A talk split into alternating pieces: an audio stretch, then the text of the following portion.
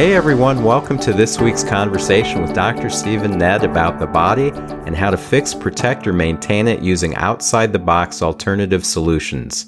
If you're a big fan of the pharmaceutical or surgical approach, you are so in the wrong place because on this podcast, we're not going to be pushing the conventional medicine methods or way of thinking about health.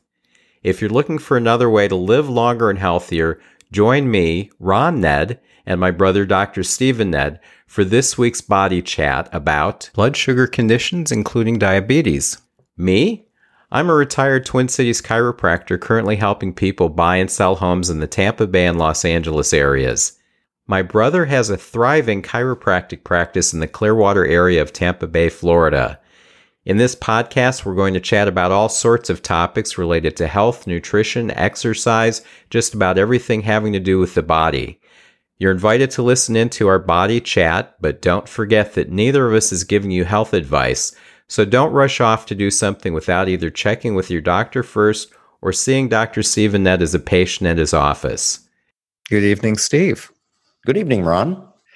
All right, so we're going to be talking about blood sugar. It's not my favorite dessert, but it's something that's important in people's health. So, why don't we start off with just a simple definition of diabetes? All right. Diabetes is a chronic disease in which the body's ability to produce or respond to the hormone insulin, which is made by the pancreas, is impaired. And this results in elevated levels of blood sugar called glucose in the blood and urine. So the complete name for standard diabetes is diabetes mellitus. And as of the year 2015, according to the Centers for Disease Control and Prevention, 30.3 million Americans have diabetes, which is just under 10% of the population. It's a lot. Yeah. And in 2015, an estimated 1.5 million new cases of diabetes were diagnosed among people ages 18 and older. Now, almost one in four adults that have diabetes, which is about 7.2 million Americans, didn't know that they had it. And the rates of uh, diagnosed diabetes increases with age. So 4% of adults ages 18 to 44 had diabetes about four times the amount, uh, or 17% of adults in the 45 to 64 age group have diabetes. And adults in the 65 and older group were diabetic about 25% of the time. Wow. Yeah. Okay. Now, what are the two main types of diabetes and what are the differences between them? Well, there's actually more than two types of diabetes, but type 1 and type 2 are the most common, and we'll cover the others a little later. Okay. Now, diabetes type 1, uh, this is a chronic condition in which the pancreas produces very little or no insulin, resulting in very high blood sugar levels. Mm-hmm. And it used to be called insulin dependent diabetes and juvenile diabetes because it's typically initially diagnosed in children, teens, and young adults. Right. But today, there are more adults who have type 1 diabetes than children, according to the American Diabetes Association. Oh, really? Mm-hmm. Okay. So, symptoms associated with type 1 diabetes include increased thirst, frequent urination, hunger, fatigue, and blurred vision. Right. Now, diabetes type 2, this is also a chronic condition in which either the pancreas doesn't produce enough insulin or the body resists insulin, and this is called insulin resistance. Okay. It was once known as non insulin dependent diabetes, or adult onset diabetes. Okay, right. Yeah, but these are inaccurate because insulin is often used in the management of type 2 diabetes, and this condition is increasingly diagnosed in young people now. So, really? Because mm-hmm. it used to be just type 1 for the juvenile diabetes that was found in children. Right. Okay. So its typical symptoms are identical to type 1 diabetes, which again are increased thirst, frequent urination, hunger, fatigue, and blurred vision. Okay. Now, the biggest differences between type 1 and type 2 diabetes are that diabetes type 2 is way more common than type 1.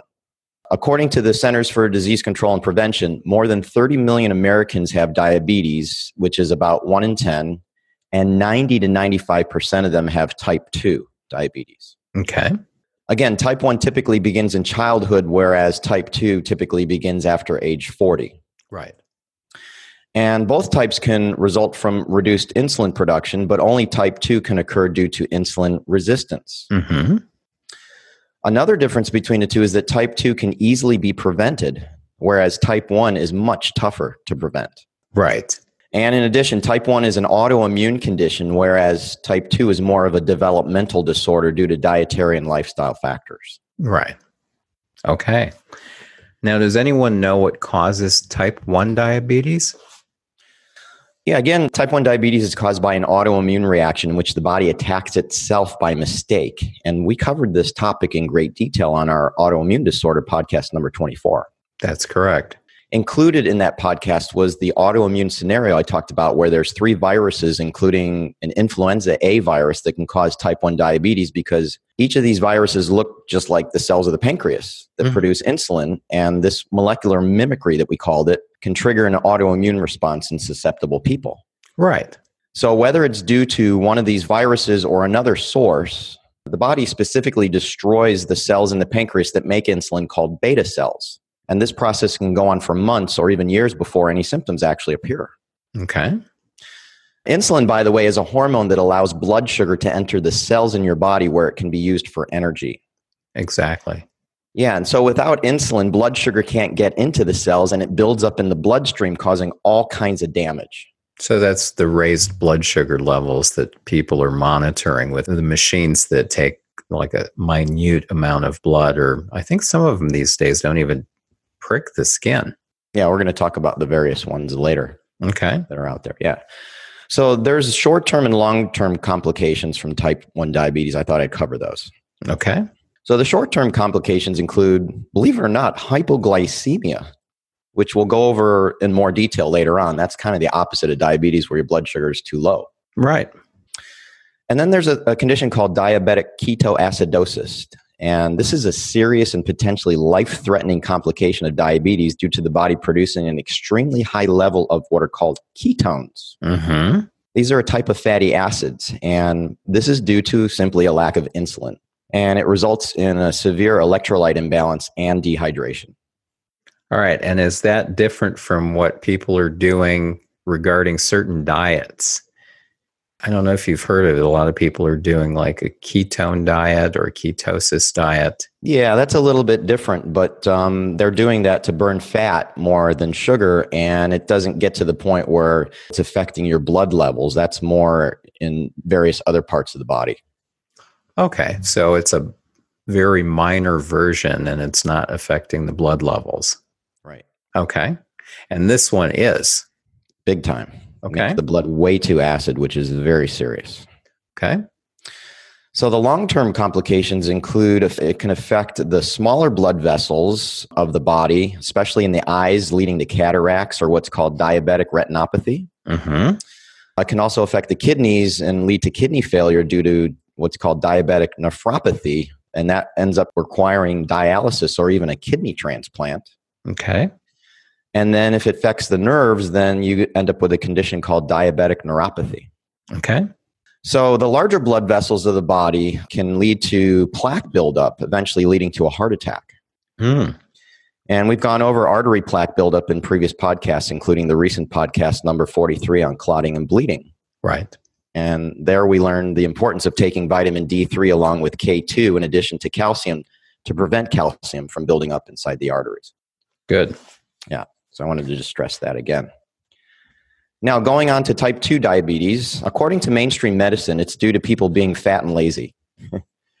yeah, well, there's a lot of things with mainstream medicine where they're very evaluative about people and their habits, and that doesn't really isolate what's causing things. Yeah. So, what is it caused by?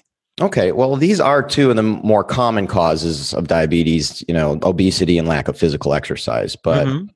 if anyone's lazy, it's medical experts that use this one size fits all explanation because there's plenty of research out there now that proves that diabetes is not primarily a disease of behavior, but rather it's more so an environmental illness. Okay. So there's an excellent reference for this that I looked at this week, and it's a book called Diabetes Sugar Coated Crisis Who Gets It, Who Profits, and How to Stop It. And it was actually written by a registered nurse, David Spero, S P E R O. Okay. And he concludes that type 2 diabetes is a social disease caused by environments high in stress and sugar and low in opportunities to move or to feel good about ourselves, not the typical blame put only on our genes or behavior. Okay. So he's got the uh, top 10 list of environmental causes, and I thought I'd name them. All right, go ahead. So they include refined foods, genetics. So he does acknowledge that genes have something to do with it. Mm-hmm. Intestinal bacteria. So we get back into the gut microbiome. So he acknowledges that, which is great because Mhm. that's something that even Dr. Gundry recognizes. Right. Next one would be poor physical conditioning, Mm-hmm. stress, Mm-hmm. trauma, Mhm. uh, fat, especially located in the abdomen, liver, and pancreas, Okay. poor sleep, Mm-hmm. and here's a big one environmental chemicals. And these are things including dioxins, air pollution, pesticides, plastics called phthalates, which we've gone over in our, one of our previous episodes. I think that was our detoxification episode. Right. And flame retardants in furniture, they have a huge impact on causing diabetes. That's interesting. That's right. And obese people with low levels of these chemicals do not get more diabetes than thin people. And one study found that people with high levels of these chemicals in their bodies had a 37 times higher rate of diabetes. Wow. That's incredible. Yeah. So then the final one that he uh, acknowledges is insulin deficiency. As a cause of diabetes type 2? One of the yeah, one of the top 10 causes. Okay. So then what is the medical approach to type 1 diabetes? Because I actually have a friend whose daughter who's like, I think she's 10 or 12 has type 1 diabetes. And that he's really concerned about her because, you know, he's actually been around her when she starts crashing because of her blood sugar level going too high. But he helps raise funds for the different charities that deal with that. But my understanding is there's no way of curing it or handling it other than just monitoring the blood sugar level and making sure that it doesn't crash and having a candy bar or orange nearby. So, what is the real medical approach to type 1 diabetes? Well, you know, I thought the same thing too. And during research this week, I found out some awesome information I'm really happy to share with everyone here. Great. So, again, type 1, first and foremost, the way to handle it is to take insulin daily, either through injections or using what's called an insulin pump, which is programmed to dispense specific amounts of rapid acting insulin automatically. Right. So, I'll just go into a little bit of detail because I found this fascinating. Okay. So, what you do is you program the insulin pump for each meal based on the amount of carbohydrates that you eat, along with your current blood sugar level. hmm So you also monitor your blood sugar level at home using what's called a glucurometer or glucose meter, which is a simple device that you apply a drop of blood to in order to get an accurate blood sugar reading. Right. Well, there's actually another more advanced method, and it's called continuous glucose monitoring, in which you have your glucose readings tested in real time as often as every five minutes or monitored over a period of time. And this typically includes a small sensor that measures glucose levels that's inserted just underneath the skin. Okay. And then there's a transmitter that fits onto the sensor and that sends data wires, wirelessly to your display device. A display device can either be your smartphone or a separate display receiver. I'm sure that Apple Watch has got something set up with them for that. If they don't, they will. Yeah. So the goal in monitoring one's blood sugar levels is to keep them as close to normal as possible to delay or prevent complications like it going up too high or too low. Mm-hmm. So generally, the goal is to keep the daytime blood sugar levels before meals between 80 and 130, and the after meal numbers no higher than 180 two hours after eating. Okay. The Mayo Clinic also recommends having your A1C levels tested regularly too. A1C determines your average blood sugar level for the past two to three months. And what this specifically measures is the percentage of blood sugar that's attached to the oxygen carrying protein in your red blood cells called hemoglobin. Right. So, the higher your blood sugar levels are, the more hemoglobin you'll have with sugar attached. Hmm. So, yeah, so an A1C level of 6.5% or higher on two separate tests indicates that you have diabetes. Okay. And if you've been diagnosed with diabetes, the American Diabetes Association generally recommends that your A1C levels should stay below 7%. And that translates to an estimated average glucose level of 154 milligrams per deciliter. Okay. So, A1C testing is actually a better indicator of how well your diabetes treatment plan is working in comparison to doing repeated daily blood sugar tests. Really? Okay. Yeah. So, if your A1C goes up, then you need to look at changing your insulin regimen, your meal plan, or both. So this looks like it's not more of an overall evaluation or monitoring on a longer term basis. That's correct. And we can also talk about food too. That is another part of the recommended treatment plan. And what they recommend is healthy, low refined carbohydrate meals. And in particular, and this is according to the Mayo Clinic, low fat, high fiber foods like fruits, vegetables, and grains and fewer animal products. Mm-hmm. Okay. They recommend that you create a meal plan with a dietitian so you can determine the amount of carbohydrates you consume per meal so that you can count them accurately to determine how much insulin you'll need. So that's a smart thing to do. Yes. And they also recommend exercising regularly and maintaining a healthy weight. That sounds smart. Right. So that's for type 1 diabetes. What about for type 2 diabetes? Well, for type 2, the American Diabetes Association has a comprehensive treatment plan that came out this year, but I'm not going to go through it because it would probably take an hour or longer to do so. Thank you. Yeah.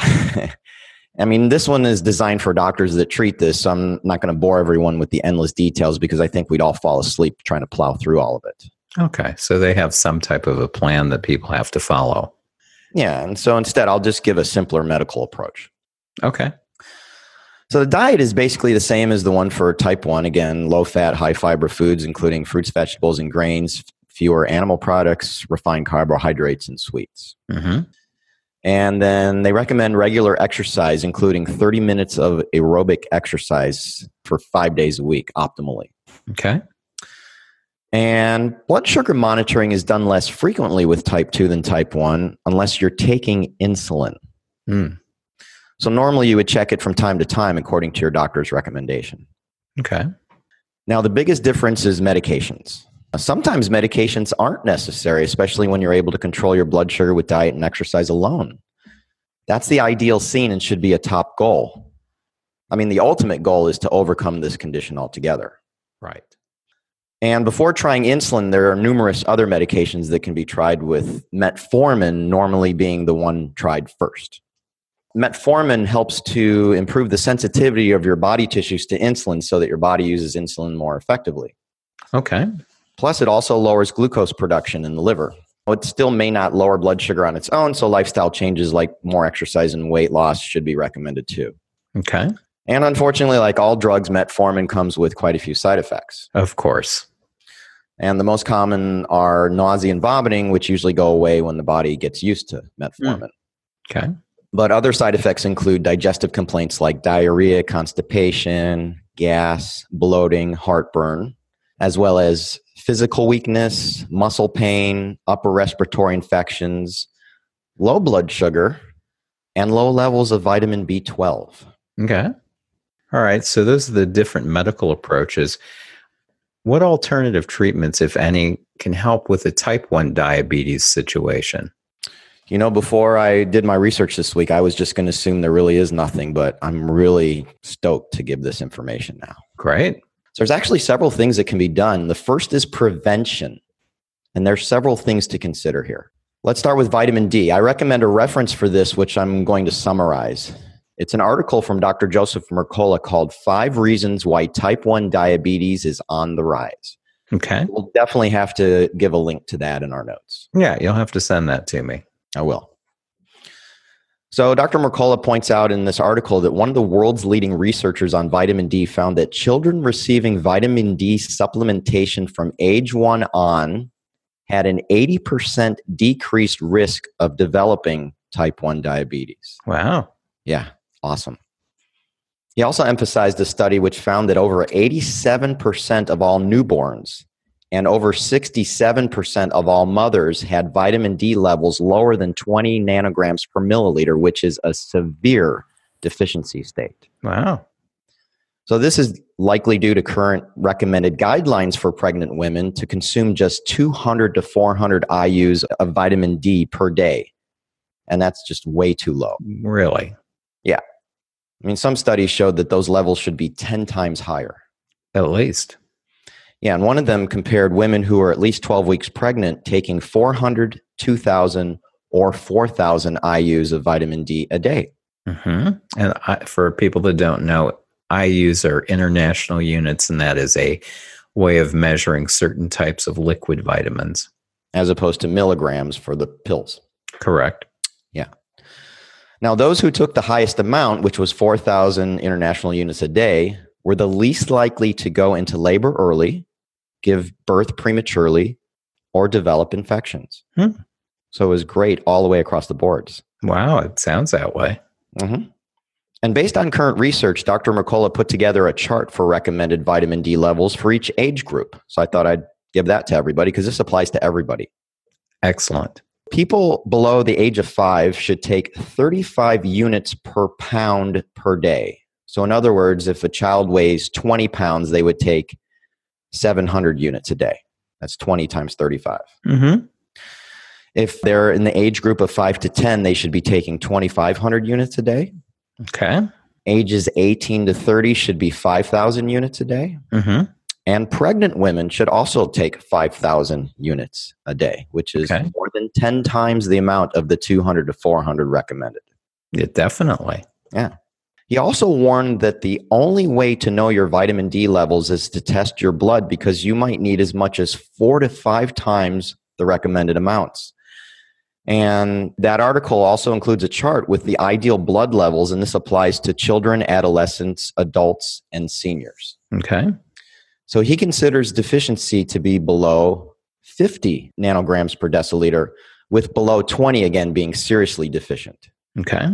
And when it gets down that low, but uh, below 20, that can also increase your risk for cancer and other autoimmune diseases like multiple sclerosis and rheumatoid arthritis. That's good to know. Mm-hmm. So the optimal range is 50 to 70.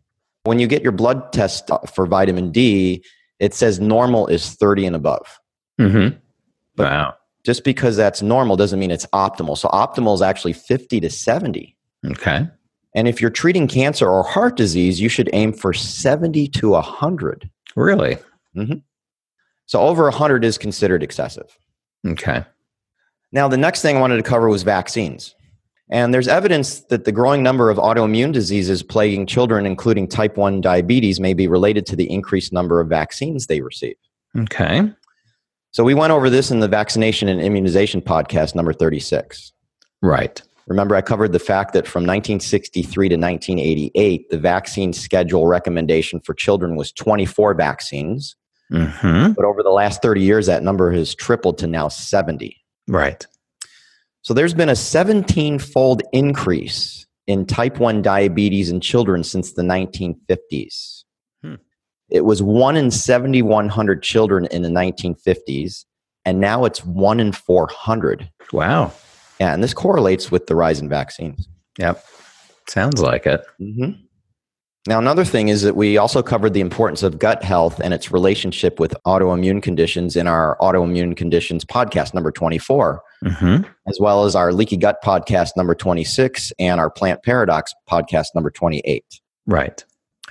So, in the autoimmune conditions podcast, we included a medical journal article that went over the various chronic diseases that have increased at the same rate as the usage in GMO crops, specifically corn and soy with the herbicide chemical glyphosate, which is the active ingredient in Roundup. Mm-hmm. Uh, that article stresses how this chemical lowers manganese levels, which can result in many chronic diseases, including type 1 diabetes. And in addition, the article points out that type 1 diabetes in children is also associated with a decrease in the good bacteria, lactobacillus and bifidobacterium, and an increase in the bad bacteria, clostridium, in the gut. Mm. These are the exact same pathologies that are also found in the gut bacteria from poultry that's fed Roundup Ready feed. Oh, wow. And yeah, and that reinforces the fact that you should try to only eat organic, pasture raised chicken and eggs. Right. And there's a graph in this article that shows the increased incidence of diabetes in the US is strongly correlated with glyphosate usage on corn and soy. Okay. So, you know, so in addition to avoiding GMO foods, especially corn and soy, as well as chicken and eggs that are not organic and pasture raised, it would be wise to also supplement with probiotics that contain large numbers of many strains of lactobacillus and bifidobacterium bacteria. Okay. And also to reduce the potential for gut inflammation leading to leaky gut and autoimmune disease potential. Then following an anti-inflammatory diet approach is also highly recommended with the plant paradox being our absolute favorite. Right. Another thing that is related to this is to avoid feeding infants and children cereal. Mm-hmm. Most pediatricians recommend introducing cereal to infants at just four to six months of age. Mm-hmm. And we've learned that grains are a primary source of inflammation in previous podcasts. And there's also evidence that infants fed cereal also have an increased risk of type 1 diabetes. Hmm. So vegetable sources of carbs are a much better option. You know, in addition, going back to the glyphosate again, the Environmental Working Group published new data last month showing extremely high glyphosate levels in oat based cereals like Cheerios and Quaker Oats. Oh, okay. And if you remember, I shared this video on my Facebook page, so we can include this link in our podcast notes too. All right. And then the other thing that's really neat is about breastfeeding. So, breastfeeding babies is very important for two reasons when it comes to type 1 diabetes. What's that? Bottle fed babies tend to grow faster by gaining a lot of weight in their first year of life, and this can increase their risk of type 1 diabetes. Okay. So it's best to try to breastfeed as long as possible. I mean, I know people that have uh, breastfed their kids up to like age four. Right. And then giving babies pasteurized milk during their first year in life may also increase a child's risk of type 1 diabetes. Now, does it matter what type of milk or is it just any pasteurized milk? It's any pasteurized milk, but again, going back to the plant paradox, the ones that create more inflammation, you want to avoid those altogether. I would. Okay. Good point. So now, the only potential workable treatment, we just went over prevention. Now we're Mhm. on to treatment. Mhm. The only potential workable treatment to cure, now I know this is a strong word, but to cure type 1 diabetes with research to back it up is stem cell therapy. Ah, So, since there are many different types of stem cells as well as stem cell sources out there, hmm I would definitely research this thoroughly and get precise clinical statistics from whoever you choose. Uh, You should definitely work with someone who's had a number of successful cases and uses the appropriate type of stem cells for this particular condition. okay. Just a little warning there. Absolutely. Because a lot of people are getting into stem cell therapy recently. In fact, I did a podcast episode out here with a doctor who is an osteopath who does stem cell therapy. And he got into it to help his mother in law, who had a very serious condition. And he knew quite a bit about it. And he said, yeah, it's not just the doctor, but it's where they get their supplies from. And there was quite a few questions that he said are important to ask. Yes. All right, so that's for type 1 diabetes. Now, are there any ways to prevent type 2 diabetes? Yes. And obviously, there are risk factors that you can't control, like your age or family's medical history. So then you can work on the various things that you can actually control. Okay. So these include being overweight or obese. There are actually people who aren't overweight or obese who also have type 2 diabetes, but added pounds does put you at a higher risk. Right. And in fact, there's one study that shows that being overweight or obese is the single most important thing that predicts whether someone would get diabetes or not. Mm-hmm. And that study also showed that exercising 30 minutes a day for five days a week helped to prevent diabetes. Dietary choices are at the top of the list as far as preventing diabetes, and typical medical recommendations include, again, a low fat diet, high in fiber. It's also low in animal protein and refined carbohydrates, and high in fruits, vegetables, grains, legumes, and beans. All right. Other common sense recommendations include limiting processed foods, alcohol intake, quitting smoking, and controlling blood pressure. Okay. And medical professionals sometimes also recommend preventive drugs for people high at risk for diabetes, such as people with prediabetes, which we're going to go over in a little bit. Okay. So, to back this up, one study showed that a 31% improvement in preventing diabetes by taking the drug metformin along with lifestyle and dietary changes occurred. That's great. Mhm. All right. But if we don't want to go in that direction with the drugs, are there any natural or alternative treatments that have been effective in controlling or even possibly reversing type 2 diabetes? Well, we haven't talked about sleep yet. So, quality sleep uh, needs to be a priority because insulin sensitivity decreases rapidly and raises the risk for diabetes when you're not getting enough quality sleep. Okay. And there's quite a list of effective supplements. So, I'll summarize the ones that have tested out the best. Mm-hmm. In addition to vitamin D and probiotics, which we went over earlier with type 1 diabetes, there's chromium picolinate taken along with vanadium that has been shown in studies to help blood sugar control in diabetics. Right. And zinc and ma- magnesium levels are extremely low in our soil globally, so it's vital to supplement with them since they're also critical for healthy blood sugar metabolism. Okay. Some studies show that cinnamon may help lower blood sugar and fight diabetes by imitating the effects of insulin and increasing glucose transport into the cells. Right. There's a Ayurvedic herb called Gymnema sylvestre, and this is also tested well in studies showing it can lower high blood sugar levels. All right. And a few other things, some extracts of bitter melon, blueberry fruit, and maitake mushroom have also been found to be helpful with blood sugar control. Okay. And then this is a neat one. Alpha lipoic acid can enhance the body's ability to use its own insulin to lower blood sugar in people with type 2 diabetes, and it may help reduce the symptoms of peripheral neuropathy, which is nerve damage that can be caused by diabetes. That's great. And then, of course, uh, anti inflammatory diets, especially the plant paradox. Dr. Gundry goes over diabetes quite often in his book and has excellent success stories of patients that no longer have diabetes by following his program. That's great.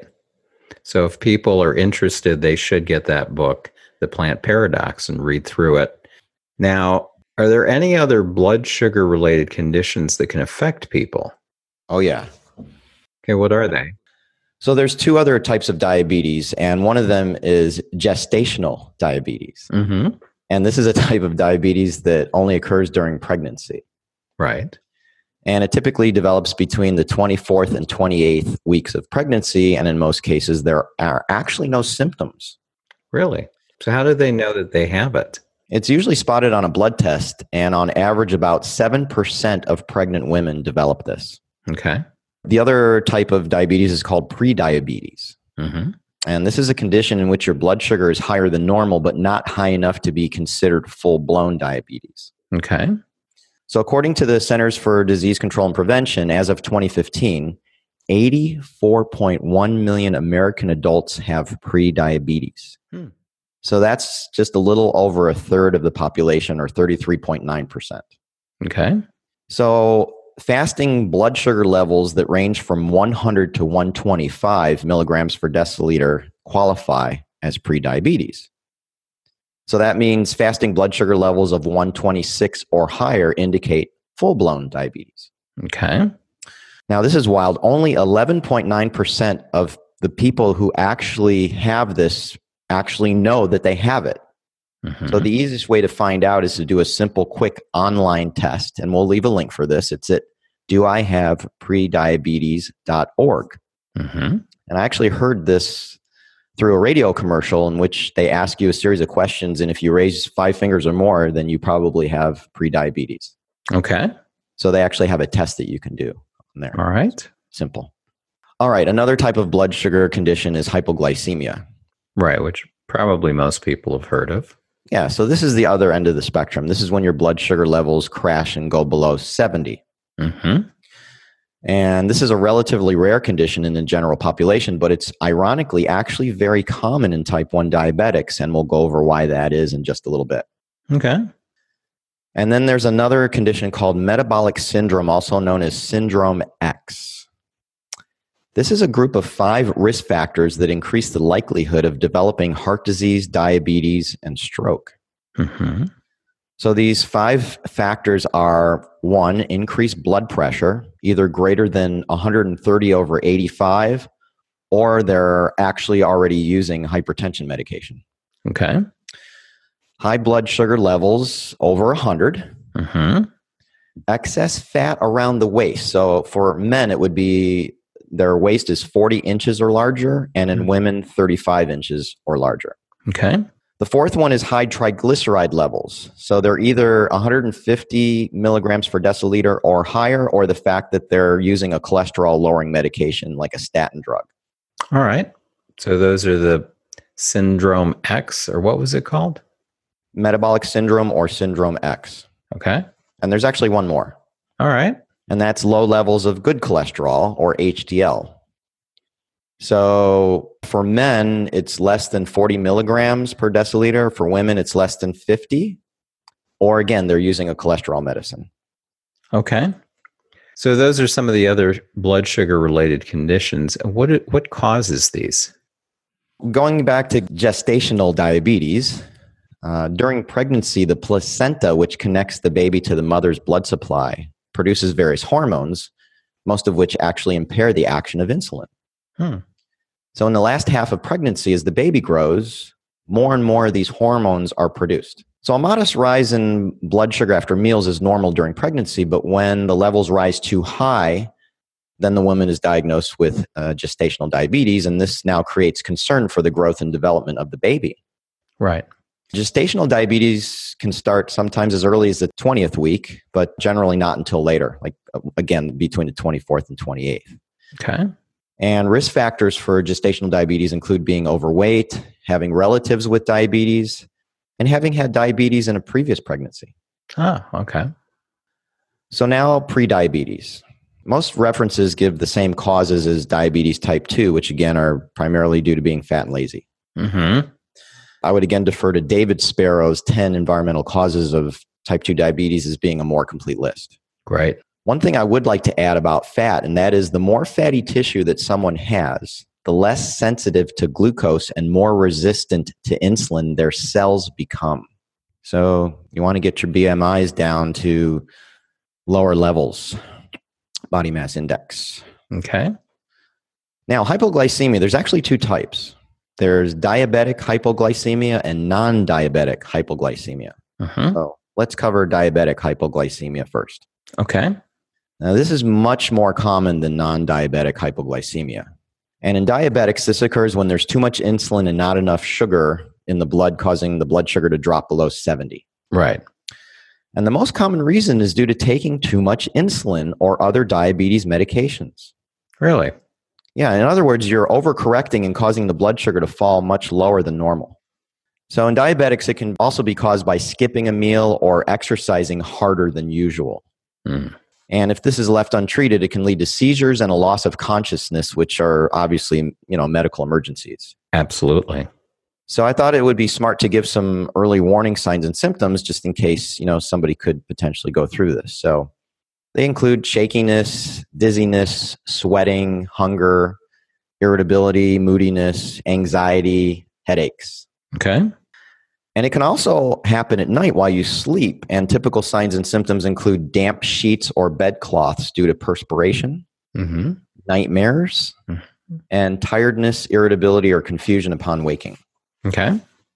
So, the standard medical handling for this is to take glucose tablets or drink fruit juice to quickly raise the blood sugar into a normal range. Right. Now, non diabetic hypoglycemia can be broken down into two categories. There's what's called reactive hypoglycemia, which usually happens within a few hours after you've eaten and comes from having too much insulin in your blood. Mm-hmm. So, this can be due to having already high blood sugar levels like prediabetes or being more likely to have diabetes. Okay. Could actually result from having a stomach surgery. Mm-hmm. And there's also rare enzyme defects in the body. So, it's a genetic type thing that can occur for this. Okay. Now, fasting hypoglycemia is the other type, and this is normally linked to a medicine or a disease. So, it can be caused by medicines such as aspirin and sulfa drugs, Mm-hmm. excessive alcohol use, Mm-hmm. diseases of the liver, kidney, heart, and pancreas, Okay. Low levels of various hormones, and even due to certain tumors in the body. Mm. Now, while we're on the subject of hypoglycemia, I thought I would share a little gem from way back in the day. Okay. So, remember when we were little and mom and dad did their best to feed us healthy meals and give us supplements well before that was fashionable? Right. So, as you know, our parents were basically self taught, and one of their mentors was Adelle Davis, who wrote four natural health books between 1947 and 1965. Right. So, her third book, Let's Eat Right to Keep Fit, Mm-hmm. was written in 1954, and I actually have their copy right here in front of me. Yep. And they bought it. this is amazing. They bought it at Revco drugstore and paid a whopping 15 cents because the price tag is still on it. Wow. Now, my favorite chapter in this book is chapter two Breakfast Gets the Day's Work Done. Mm-hmm. And in this chapter, she describes hypoglycemia in detail and how it affects the body, and especially stresses the importance of eating a healthy breakfast since it sets up the rest of the day, especially since setting the tone for one's blood sugar, uh, whether it'll be stable or not. Mm-hmm. So, what really caught my eye was a study that she included that was published in 1949 by the U.S. Department of Agriculture. And I wanted to share this with everyone because there are two key points from this. Okay. One is pretty much common knowledge, but the other one is pretty shocking when I first saw it because it involves a food that has been traditionally touted for its heart and colon benefits. All right. Tell us about it. So there were 200 volunteers that ate various types of breakfasts. And each individual's blood sugar was determined before the meal and hourly for three hours afterward. So, after black coffee alone, the, sh- the blood sugar decreased and the volunteers experienced lassitude, which is a state of physical or mental weariness or lack of energy, Mm-hmm. as well as irritability, nervousness, hunger, fatigue, exhaustion, and headaches. And then the symptoms became progressively worse as the morning wore on. Okay. So, two donuts and coffee with sugar and cream were tested, and they caused a rapid rise in blood sugar, but the amount fell within an hour to a low level, again, resulting in inefficiency and fatigue. Mm-hmm. Then a basic breakfast was selected because it was typical of the morning meal eaten by millions of Americans. Okay. So, this was a glass of orange juice, two strips of bacon, toast, jam, and coffee with cream and sugar. Mm-hmm. So this time the blood sugar rose rapidly but fell far below the pre breakfast level within an hour and remained below normal until lunchtime. Wow. Then the next breakfast was the same except for the addition of a packaged cereal. Again, the blood sugar rose, fell quickly, and remained below normal all morning. Okay. So here's the shocker a fifth breakfast was the basic one plus oatmeal, and that was served with sugar and milk. The blood sugar rose rapidly but fell more quickly and to a lower level than after any other breakfast studied. Oh, that's funny. I know. It's heart healthy, it's great for your colon, but that one caused the biggest crash in people's blood sugar. Wow. I know. So then, eight ounces of whole milk fortified with two and a half tablespoons of powdered skim milk was drunk with the basic breakfast of orange juice, bacon, toast, jam, and coffee. Mm-hmm. After this meal, the blood sugar rose above normal and stayed at approximately 120 milligrams throughout the morning with unusual well being experienced. Hmm. And then two eggs were then served instead of fortified milk. Again, a high level of efficiency was maintained. Because there's more protein. That's right. The bottom line was protein. And that's Mhm. what she stresses in that chapter is every meal you should be eating protein, especially breakfast. Right. And that will keep your blood sugar levels balanced. Yep. All right. Uh, the last one I wanted to cover is metabolic syndrome again. Mm-hmm. And the primary causes, again, according to experts, are being fat and lazy. And again, I'd like to refer back to the more complete list compiled by David Spero. So I'll repeat this again. Okay. And that is refined foods, genetics, intestinal bacteria imbalance, poor physical conditioning, stress, trauma, fat in the wrong places, poor sleep, environmental chemicals, and insulin deficiency. All right. So those are the various causes of these other blood sugar conditions that are different than diabetes. Now, what have you been finding to be effective in either preventing these or in treating them? Well, getting back to gestational diabetes, as far as prevention, there are two things a woman can do, according to an article written in, June of 2017 that looked at various studies on this topic. Mm-hmm. The first is dietary, but studies show that this only works in women who are overweight or obese. So the study showed that if they did change their diet, then six out of a 100 women were diagnosed with gestational diabetes. But if they didn't change their diet, then 16 out of 100 women were diagnosed with gestational diabetes. So that's a Hmm. difference of 10 out of 100. It's quite a bit. hmm So their basic dietary recommendations included uh, cutting down on carbohydrates while still getting enough fiber and eating three not too big main meals and two to three smaller meals per day. Hmm. I mean, that would also be a good thing for hypoglycemia, getting a constant supply of food so your blood sugar doesn't crash. Absolutely. And the other thing recommended for preventing gestational diabetes is exercise because women who exercise more are less likely to develop it. And they recommended doing at least 30 minutes of strenuous activity three to four times a week, including swimming, cycling, and brisk walking. Okay. So, the typical medical treatment for gestational diabetes, since this can hurt both the mother and baby, is to immediately jump on it once it's diagnosed. hmm And so, for one, they closely monitor blood sugar, which is typically checked before a meal and then one hour after, as well as two hours after a meal. Okay. And again, you know, improving one's diet and getting enough exercise are recommended. And if diet and exercise don't do the job, then insulin injections may need to be given. And this happens about 10 to 20% of women with gestational diabetes. Hmm. And it's just during that period of time. This is not something that continues past the pregnancy. That's correct. And in addition, there's close monitoring of the baby's growth and development with repeated ultrasounds or other tests. Okay. Now, as far as alternative treatment, um, this is definitely something that you should absolutely not do unless it's approved by your obstetrician or midwife. Okay. So, some things, though, that have been proven in studies to help include vitamin D. Uh, we already covered the fact that pregnant women with low vitamin D levels increases the risk of newborns developing type 1 diabetes, but there's also studies showing that women who are deficient in vitamin D are also more likely to develop gestational diabetes themselves. Okay. So vitamin D is very important then. Oh, yeah. And then there's magnesium. Um, one study had pregnant women with gestational diabetes taking 250 milligrams of magnesium daily for six weeks. And this significantly improved blood sugar levels and reduced markers of inflammation and cell damage. Okay. As far as prediabetes, for prevention, medical treatment, and alternative treatment, the same things that we went over for type 2 diabetes applies to this also. All right. And of course, the same applies for metabolic syndrome, but because this is a pretty involved syndrome affecting many body systems, I recommend working with a nutrition oriented doctor, especially one who's trained in functional or orthomolecular medicine. hmm And these approaches aim to identify the root causes of disease and restore balance in the body with nutrition and lifestyle changes. Okay. Now, hypoglycemia prevention and medical treatment with diabetic hypoglycemia, we already went over how to prevent and treat it. hmm And one important thing for non diabetic hypoglycemia is if you have a propensity for this, and especially if you've tested below 70 on your fasting glucose blood work, then I would be leery of doing the new diet craze, intermittent fasting, in which you go long periods of time without eating. Right. Obviously, could be a recipe for disaster. So I'd pass on this until you can show on fasting blood sugar that normal for you is well above 70. Yeah. That's perfectly sensible.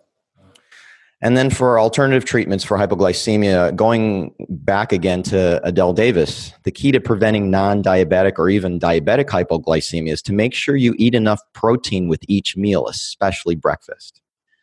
So, again, protein stabilizes your blood sugar by keeping it in a healthier range. And along with fiber, it acts like a buffer to keep it from fluctuating too high and too low. Okay. The other thing I'll add to that, and I think this might have been from Gundry, is adequate amounts of fat. Oh, yeah. meal. because the thing is, is one, it's more satisfying, but it also helps you go longer periods of time because your body takes a longer time to break down the fat. That's right. Let's not neglect the fat either. Right. Okay. So, is there anything else you'd like to say before we end? Sure. I, I- you know, I recommend that everyone listens or re-listens to our previous podcast trio on sugar, which was number eight, artificial sweeteners, number 12, and soft drinks, number 14, since they're directly related to this topic. Absolutely. Now, no matter what type of blood sugar handling condition that you or someone that you know suffers from, controlling dietary sugar is at the top of the list when it comes to handling these conditions. And if you recall, not only did we cover the fact that artificial sweeteners are a poor alternative for sugar for numerous reasons, We also gave healthy alternatives that are acceptable even for people with diabetes. That's correct. Yes, stevia works whether you've got diabetes or not. That's right. Excellent. All right. Well, very good information, Steve. Thank you. And hopefully, this will be helpful to people out there that have dealt with any kind of blood sugar problems. One of the things that I forgot to mention, I was thinking about when you were talking about chromium picolinate, is that if you have children and they're going to a birthday party and they don't eat sugar very often, you'll find that they come back and are just wild as can be. And that's because the rapid spike in the blood sugar levels and then the crash afterwards. And chromium picolinate is a good thing to give them so that that spiking and crashing doesn't occur because it keeps the stability there. I'm not sure whether you'd give it to them before they went over there or have them take it when they're going to have it. Do you know as far as the best time for them to take it? Well, since chromium is a mineral and minerals get absorbed better with food in meals, I would give it to them while they're eating. Okay. And then, then of course, make sure they eat some type of protein to balance that, you know, large amount of sugar they're getting and to drink lots of water too to dilute it. Yeah, but most of the time, if the kid's going off to a birthday party, you're not going to be able to control any of that other stuff. So you'd probably give them the chromium before they took off. Okay. So that's an important thing for people to know. So thanks again for that information. Next week, we're going to go into a topic we had mentioned earlier, and that has to do with anaphylactic shock and the drug that's used. Well, I don't know if I'd call it a drug, it's actually a hormone that's produced by the body that you can get and keep with you in case there's the potential of that happening. But we're going to talk about anaphylactic shock, which is a severe allergic reaction that people can have sometimes for shellfish if they're allergic to it, or peanuts, or even insect bites. So that's next week's topic. Sounds shocking. Yes, it is. All right. Thanks, Steve. You're welcome. Thanks for joining us this week on the Body Chat Podcast. We both really appreciate your time and your attention. We want to provide you with interesting and informative episodes each week. And if you have a topic you'd like us to cover or any questions you'd like us to answer, send an email to us at info at bodychatpodcast.com. That's info at bodychatpodcast.com. To make sure you don't miss any of our upcoming episodes, subscribe to the Body Chat Podcast now on iTunes, Stitcher, Google Play, or Spotify. See you next week.